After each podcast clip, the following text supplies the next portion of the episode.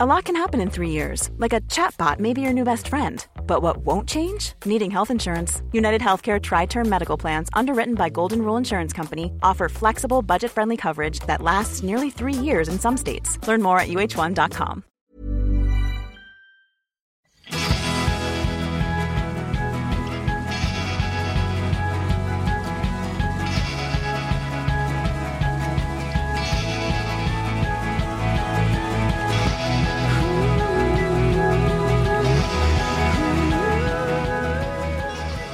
Du Mia, förra veckan så var det ju World Menopause Day. Ja, på svenska alltså internationella klimakteriedagen.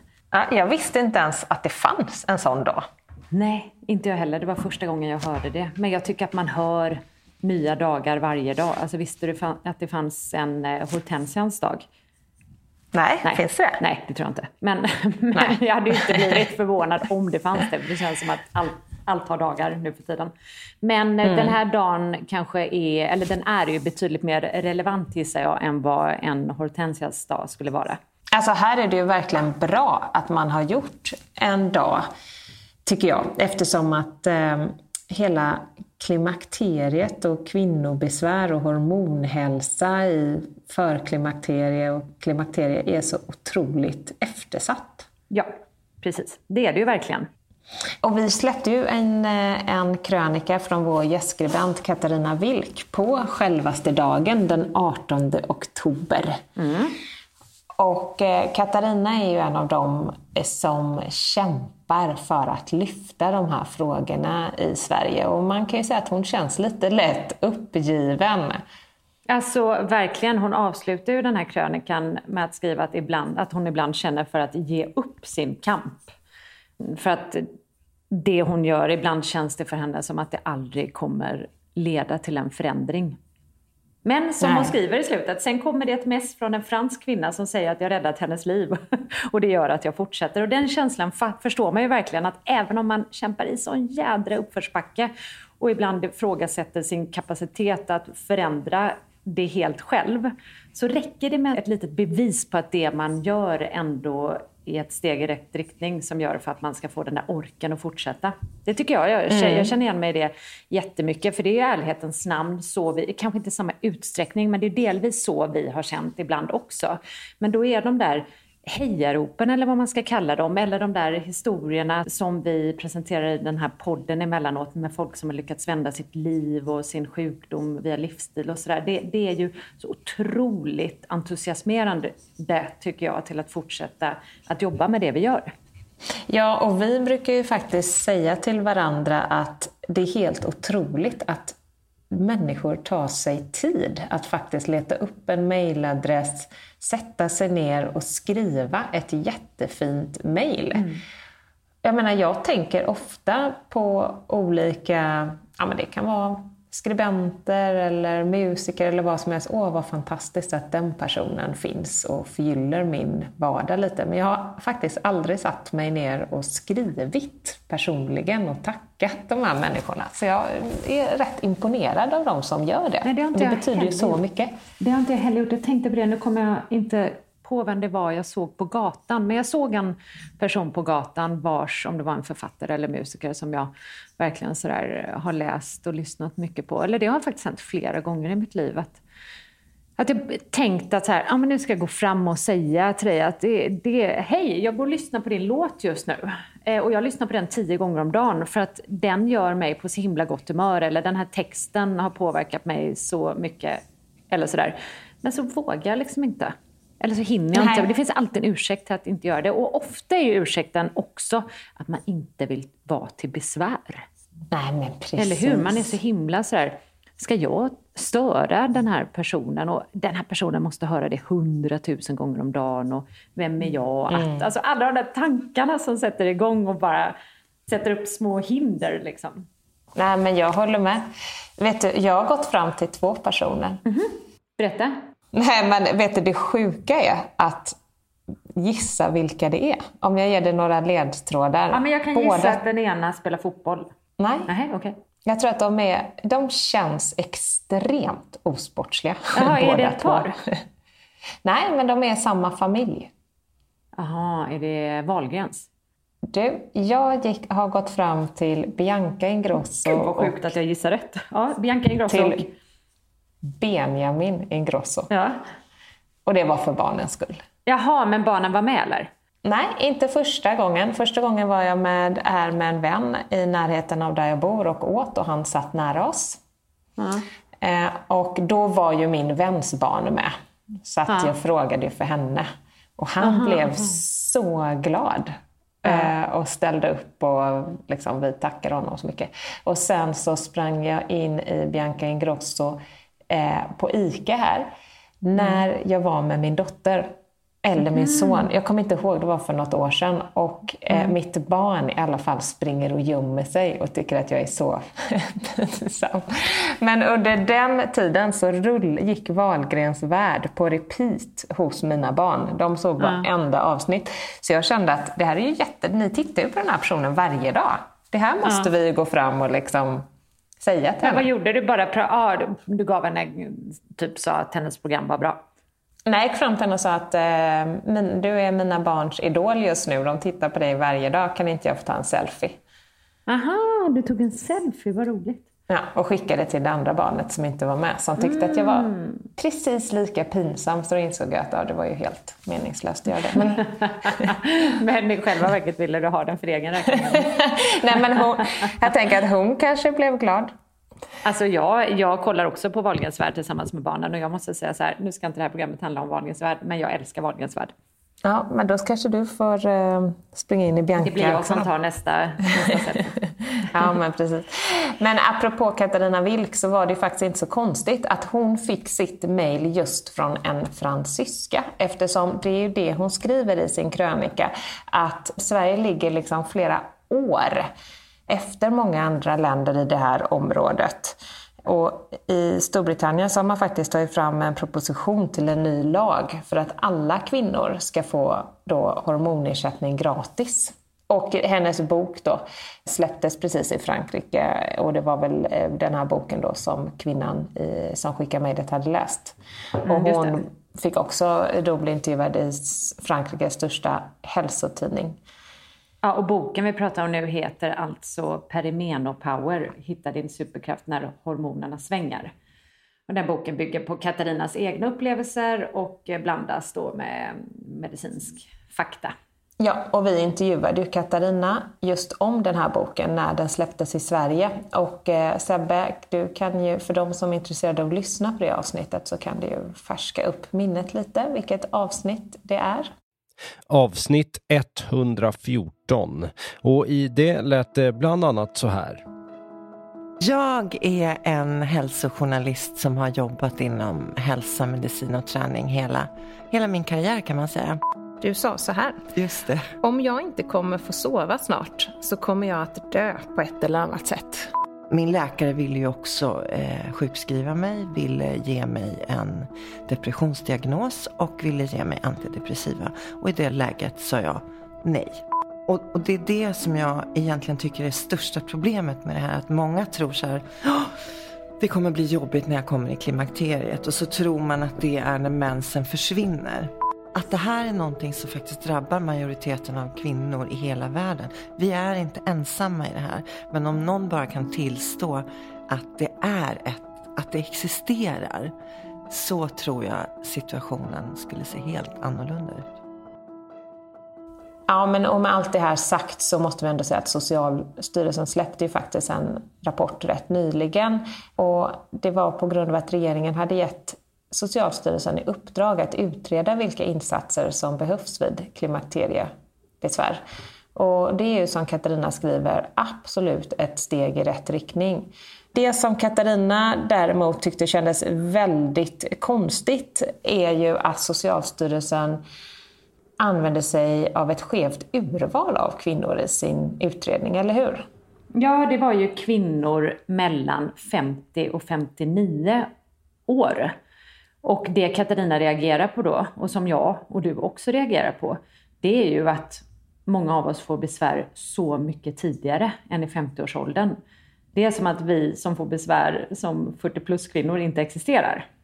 Nej, och jag kommer ihåg från när jag intervjuade Katarina när hon hade skrivit den här boken att det är redan i 35-årsåldern som många kvinnor upplever för klimakteriesymptom. Ja, och Katarina säger ju gång på gång i sina krönikor och sina intervjuer och sina böcker att det är ju före menopausen som symptomen är som mest, vad ska man kalla dem för, turbulenta. Mm. Och då söker ju vi kvinnor hjälp hos vården för symptomen, men får inte hjälp med klimakteriet utan får istället antidepressiva utskrivna.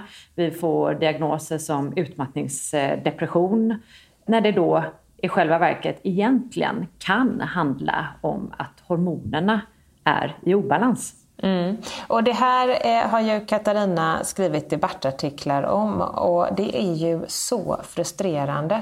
Det känns som att väldigt många snabbt får antidepressiva för alla möjliga olika besvär.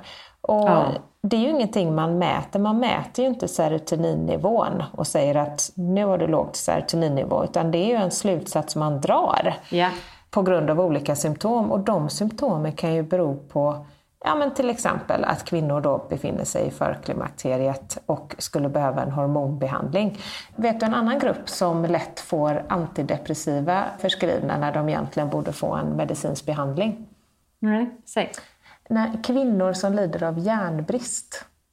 Mm. Det kan man ju tänka sig. Ja, därför att då känner man ju sig väldigt trött och håglös och kan bli väldigt nedstämd som man blir när man är trött. Och då när du går till läkaren och säger att du är trött och känner dig lite nere och så är det jättevanligt att man drar slutsatsen att men lilla vän, du behöver antidepressiva, du är nog deprimerad. Herregud alltså. Och till läkarnas försvar, för jag tog upp detta med min mamma och då sa hon så här, men Lina, du måste förstå att läkarna har ju ingen tid och det ligger så mycket arbetsuppgifter på deras bord, administrativa, som inte de ska ägna sig åt, utan de ska ha tid åt patienten. Så det förstår jag. Jag beskyller ingen enskild läkare här utan hela systemet. Och när det kommer till järnbrist så är det lite intressant för att det är så otroligt billigt och enkelt att åtgärda.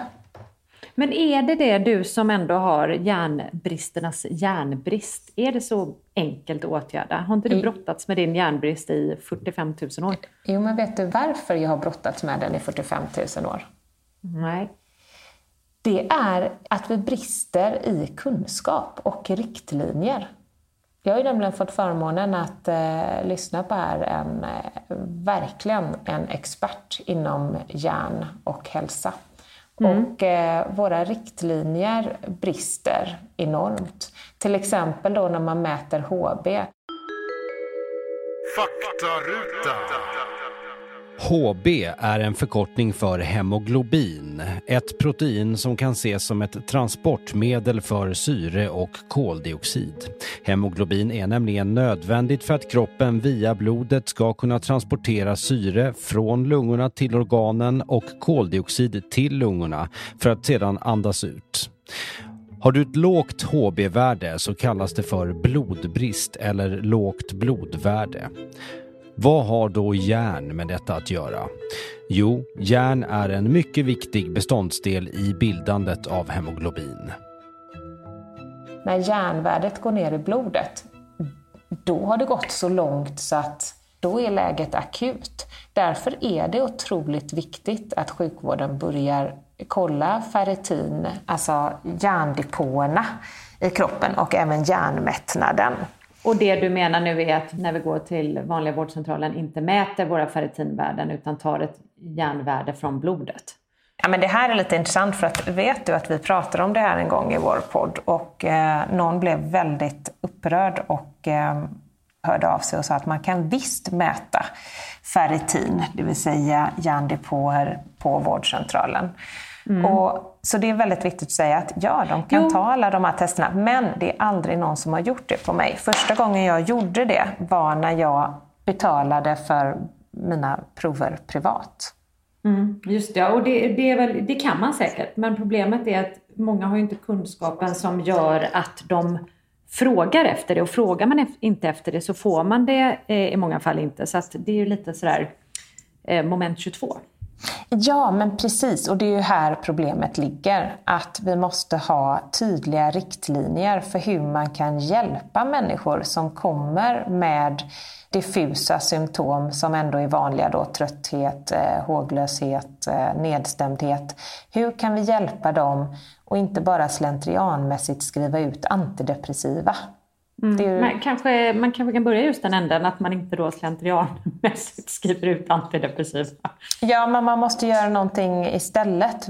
Hur ska man hjälpa dem istället? Vilka tester ska man ta och så vidare? Och jag tänker att här behöver man ju riktlinjer inom vården för att minska just den slentrianmässiga utskrivningen. Sen är det ju jättemånga som behöver antidepressiva.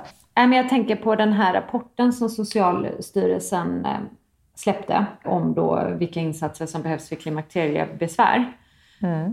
Slutsatsen i den rapporten var ju att det är mycket vanligt med besvär, men att information och kunskap brister. Mm. Och det är ju lite av ett så här, när jag läser det så är det lite av ett antiklimax, för det är ju inget nytt under solen. Nej. Det är ju det Katarina håller på och basunerar ut år efter år. Vi delade ju den här informationen på vår Insta och frågade efter våra läsares erfarenhet av klimakteriet. Och om de upplevde att de hade fått hjälp eller inte. Vad tror du att det entydiga svaret blev på den frågan? Att väldigt många kände sig frustrerade och kände igen sig i att man inte har fått hjälp. Ja. Våra läsare skriver bland annat: det är skandal att kvinnor får så lite hjälp oavsett vad det är som händer i kroppen. En annan skriver: jag upplever att ingen verkar veta någonting om detta. Undrar om det hade varit så om män också gick igenom klimakteriet. Bra att ni tar upp detta. Mm. Sofie skriver: vården ger ingen hjälp. Det är bara att fortsätta må dåligt. Tar kosttillskott och försöker äta bra. En annan kvinna skriver: läste Mia Lundins bok Kaos i kvinnohjärnan och förstod så mycket om mig själv. Att jag var i förklimakteriet etc. Hade aldrig fått samma insikter och kommit i balans så snabbt utan Mia Lundin och Morley Robbins. Och då skriver en annan kvinna: samma här, jag rekommenderar verkligen Mias böcker. Så det kan vi ju passa på att tipsa om, Mia Lundins bok Kaos i kvinnohjärnan. Ja, och då måste vi tipsa om också poddavsnitt där vi har intervjuat Mia Lundin, där hon pratar om det här. Ska vi inte ta och lyssna på kort vad Mia Lundin säger i den intervjun? Och det var alltså i avsnitt 143. Här kommer ett kort utdrag. I USA, först och främst, har vi mer än 2 kvinnor i ett rum så pratar man om hormoner. Hormonell balans och allt det här som är väldigt intressant. I Sverige har man inte brytt sig så mycket om det. Jag tror att mycket har haft att göra med att man tror eller har trott att hormonersättning ökar risken för bröstcancer, och därför tror jag varit man har haft den attityden i Sverige lite grann att det är naturligt, det där ska vi klara av. Och det har inte varit så mycket fokus på det, både hos kvinnorna och gynekologer.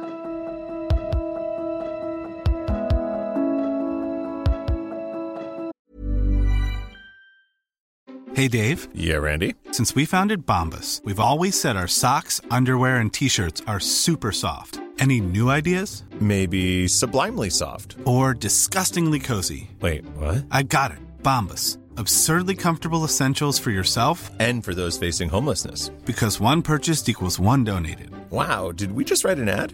Yes. Bombas. Big comfort for everyone. Go to bombas.com/ACAST and use code ACAST for 20% off your first purchase. Quality sleep is essential. That's why the Sleep Number Smart Bed is designed for your ever-evolving sleep needs. Need a bed that's firmer or softer on either side? Helps you sleep at a comfortable temperature? Sleep Number Smart Beds let you individualize your comfort, so you sleep better together. J.D. Power ranks Sleep Number #1 in customer satisfaction with mattresses purchased in-store. And now, save 50% on the Sleep Number Limited Edition Smart Bed for a limited time. For J.D. Power 2023 award information, visit jdpower.com/awards. Only at a Sleep Number store or sleepnumber.com.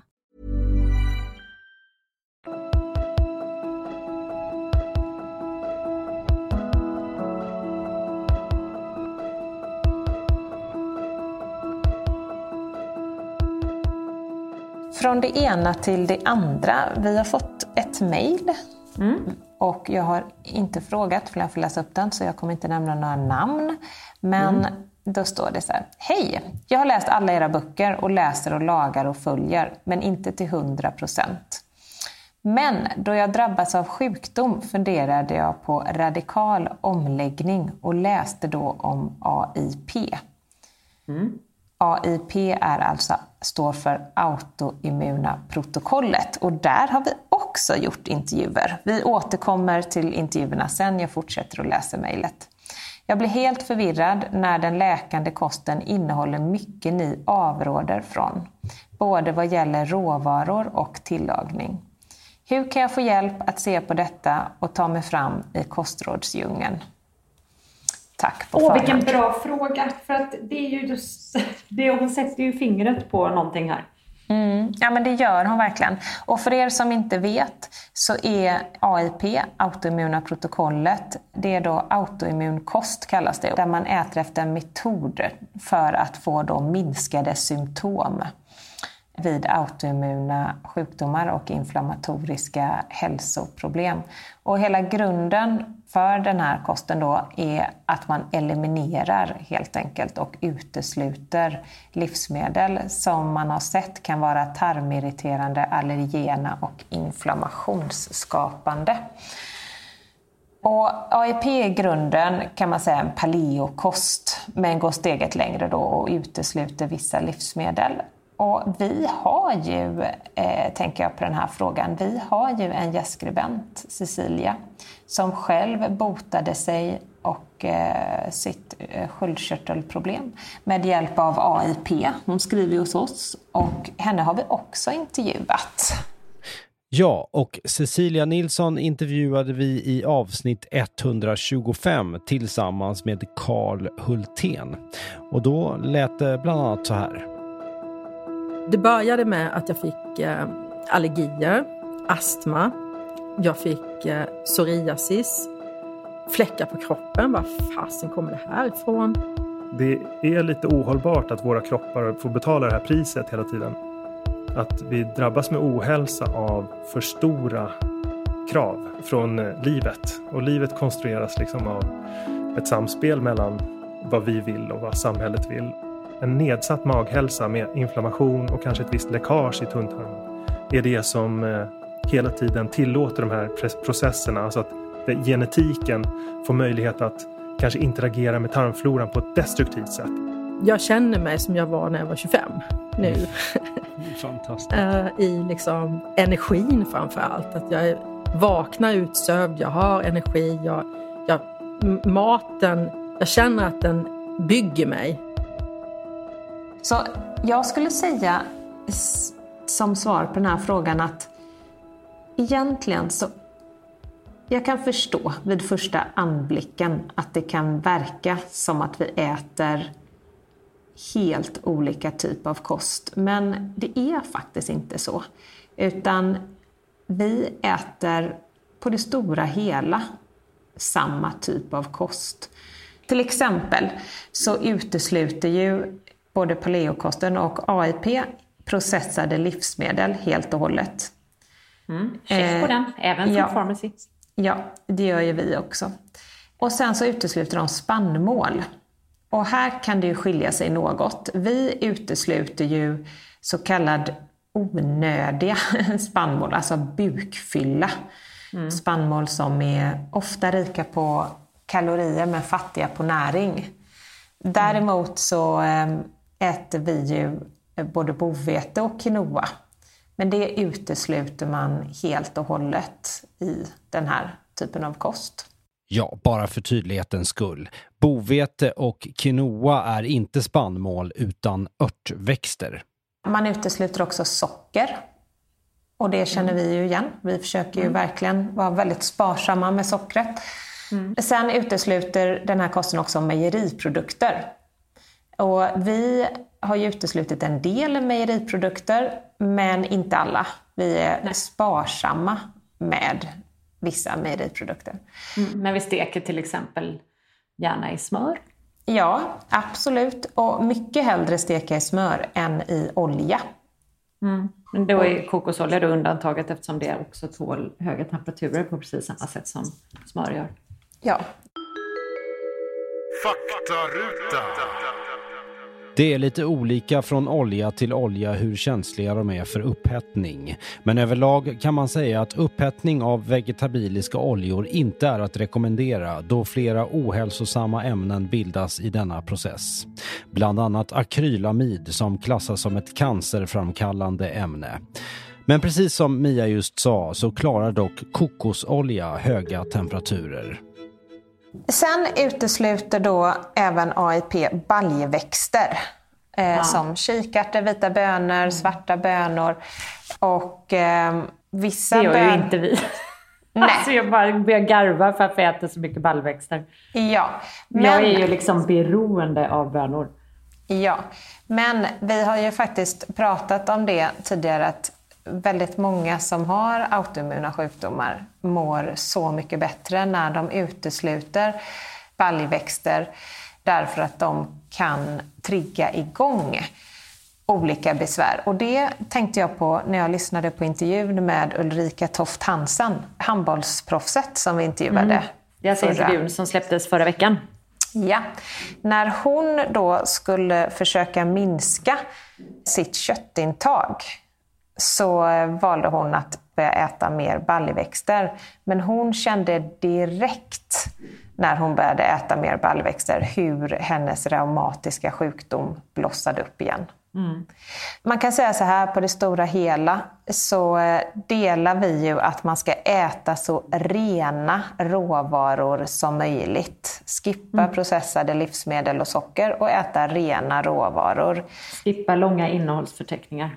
Ja, men däremot så när man väl har drabbats av en autoimmun sjukdom så är det vanligt att man även då utesluter vissa andra råvaror ur växtriket. Precis, så det du säger egentligen i de stora penseldragen så är det ungefär samma tänk, lära, filosofi. Men sen om man då har en specifik autoimmun sjukdom och av den anledningen måste finjustera sin diet, kost, mat ytterligare. Ja, men då är det väldigt intressant till exempel att titta på AIP och se om man kan bli hjälpt av det. Ja, alltså när man äter AIP så äter man de flesta grönsaker förutom de vi precis nämnde. Man äter rotfrukter som sötpotatis, morot, kålrot och så vidare. Mm. Och man äter mycket hälsosamma fetter, till exempel kokosfett, ister och avokadoolja. Om man äter gärna lite extra av livsmedel som benbuljong och surkål. Ja, men jag har ju benbuljong både. Jag har både ben i frysen och jag har min egen gjorda benbuljong i frysen. Mm. Jag vet inte om det är inbildning, men varenda gång jag så frusit ner den i portionsförpackningar och så ibland ser jag den och så känner jag så här, men nu behöver jag en kick här på eftermiddagen och då tinar jag en sån där, jag låter en portionsförpackning stå framme i ett, ungefär som en stor isbit i ett glas och så tinar den och sen så dricker jag den och det är säkert 99% inbildning, men det är ungefär som när man tar vår gurkmejashot att man får så här, en sån skön känsla, känns bra liksom. Betydligt mer uppbyggande än kaffe. Mm. Jag älskar den där benbuljongen. Det som också då man kan tycka skiljer sig är att när man äter AIP så får man äta hur mycket man vill av kött, fisk, skaldjur, inälvsmat.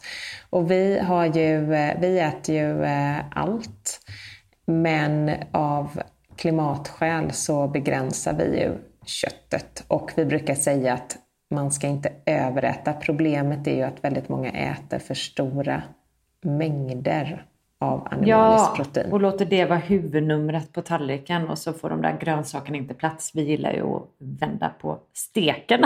Mm. Hörde du mitt Göteborgsskämt? Jag hörde. Du bara, jag hörde, skämdes, lade bakom mig, fortsatte. Nej, vi gillar ju att fylla tallriken med grönsaker och sen får det plats. Så lägger vi gärna en liten bit kött någon gång i veckan sådär, på tallriken. Mm. Så ja. Slutsatsen till den här läsaren som hade frågan hur hon skulle botanisera i kostdjungeln är att jag tycker absolut om det är en autoimmun sjukdom, för det framgår inte från mejlet, så tycker jag absolut att du ska testa det här, för att det har hjälpt väldigt, väldigt, väldigt många människor, och jag tänker att det skadar ju inte att testa. Nej. Bra sammanfattning. Jag vet att det är dags att börja avrunda, Lina, och jag kommer göra en väldigt, väldigt kort reklam nu. Mm. Eller vad man ska kalla det. För, innan vi avslutar, för vårt... Får man använda ordet fantastisk när man pratar om sig själv? Ja, det får du bli. Det är ju lite av ditt signum, det tycker jag. Ja, bra. Bra. Vårt fantastiska samarbete med kunskapstavlan. Vi har tagit fram en affischkollektion som heter Näringsjakten tillsammans med kunskapstavlan, som ska hjälpa oss att optimera vårt näringsintag. Och den här frågan har ju vi fått i 5 år minst. Snälla Food Pharmacy, kan inte ni bara sammanfatta era budord och era bästa recept på en poster eller plansch som jag kan ha på väggen? Nu har detta skett. Alltså jag tror att det var ett av de första mejlen vi fick faktiskt. Ja, och nu har detta skett. Hur fantastiskt. Jenny, grundare och chef över kunskapstavlan. Och vi har suttit i möten nu i snart 1 år och tagit fram den här kollektionen som då förmedlar hur vi smartast och godast får i oss så mycket näring som möjligt. Så att det är 3 affischer. Det är en med våra budord, skulle man kunna kalla det, sammanfattade, som då heter Näringsjägarskolan. Och så är det en lite mindre affisch som är middagar, Food Pharmacys favoritrecept. Och så är det en till liten affisch som heter Food Pharmacy då, sötsaker. Och de är ju, förutom då att det är väldigt härliga, det är våra favoritrecept och favorittips på de här planscherna, så är de ju då gjorda i precis med vårt fina foodfarmacianska mönster, så de är ju otroligt vackra att ha på väggen. Och jag har fått så vansinnigt fin feedback på dem, vilket känns jätteroligt. Limited edition, så gå in på kunskapstavlan.se nu om du blev sugen på att införskaffa en sådan poster. Eller 3. Luften är fri. Man får göra som man vill. Dog du nu eller? Dog skämstöden. Du bara, alltså hon är så säljen nu så att jag orkar inte. Eller så somnar hon, man vet inte. Men Lina har alltså försvunnit från podden och jag kommer bli tvungen att avsluta den här podden själv. Nej, men var det pinsamt det jag just gjorde? Nej, men, alltså det var så säljigt och bra, Mia, så att varför jag är tyst är för att jag sitter här och har loggat in och ska precis klicka hem lite tavlor. Perfekt, men du, då ska inte jag störa dig mer, utan då tycker jag att vi säger tack och hej och på återseende till våra underbara lyssnare. Ha det fint! Ha det gott! Hej! Hej, hej! Ja, det här var alltså Food Pharmacy-poddens 207:e avsnitt. Och det var ju då med Lina Närtby och Mia Klase och mig, Sebastian Ring, som även står för redigering och musik. Sen fick vi faktiskt också höra lite från Katarina Wilk, Mia Lundin, Cecilia Nilsson och Carl Hultén också. Och är det så att du vill ha mer av oss på Food Pharmacy, så finns ju vi alltid på foodpharmacy.se och på Instagram under namnet food_pharmacy. Jag är tacksam för att just du lyssnar. Tack, hej!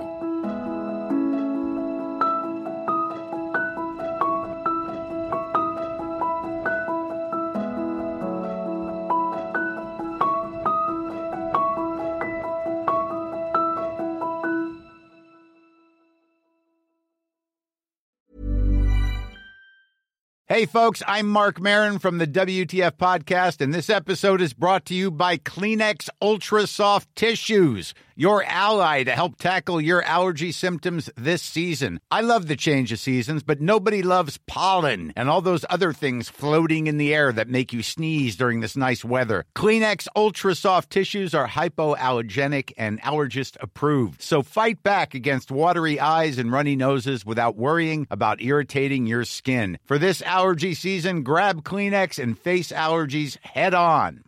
Hey, it's Paige DeSorbo from Giggly Squad. High quality fashion without the price tag. Say hello to Quince. I'm snagging high-end essentials like cozy cashmere sweaters, sleek leather jackets, fine jewelry, and so much more, with Quince being 50 to 80% less than similar brands. And they partner with factories that prioritize safe, ethical, and responsible manufacturing. I love that. Luxury quality within reach. Go to quince.com/style to get free shipping and 365-day returns on your next order. Quince.com/style.